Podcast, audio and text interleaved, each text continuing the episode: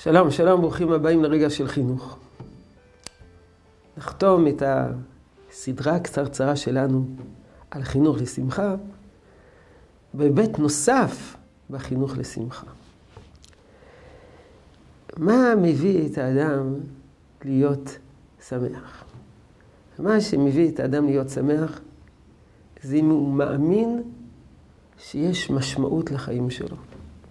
שלא בא לעולם במקרה וייעלם במקרה, אלא שהמציאות שלו, נקרא לזה הישות שלו, היא בעלת תפקיד בעולם.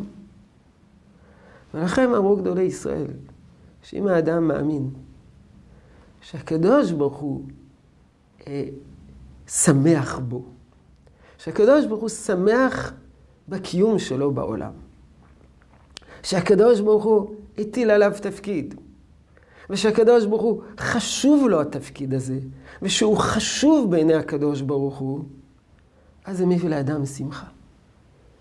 יש לי משמעות. רוצים אותי בעולם.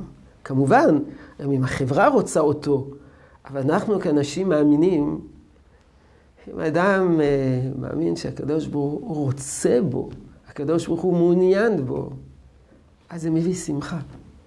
להגיד לילדים, הקדוש ברוך הוא שמח בך. הקדוש ברוך הוא לא ברא אותך לשווא.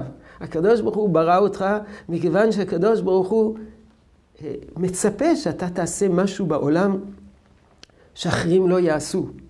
הקדוש ברוך הוא מאוד מעוניין בך. וכשאתה עובד את השם, אז הקדוש ברוך הוא שמח. וכשאתה מתנהג בצורה ראויה, הקדוש ברוך הוא שמח בך. כאשר אדם יודע ששמחים בו, שהסביבה, על אחת כמה, אחת כמה וכמה, ריבונו של עולם אה, שמח בו, זה מביא לו בעצמו שמחה. ישמח השם במעשיו. הקדוש ברוך הוא שמח במעשיו. מה הכוונה שהקדוש ברוך הוא שמח במעשיו?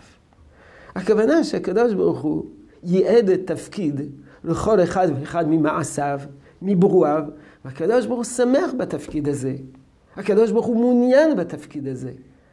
אם ילד יודע שריבונו של עולם שמח בו ורוצה אותו ומעוניין בו, הרי זה עשוי אה, לעורר בו שמחה. כמובן, יש מי שיאמר, הכיוון הזה זה כיוון חסידי. לא יהי שזה כיוון חסידי. גדולי החסידות באו לעורר מבטים נוספים.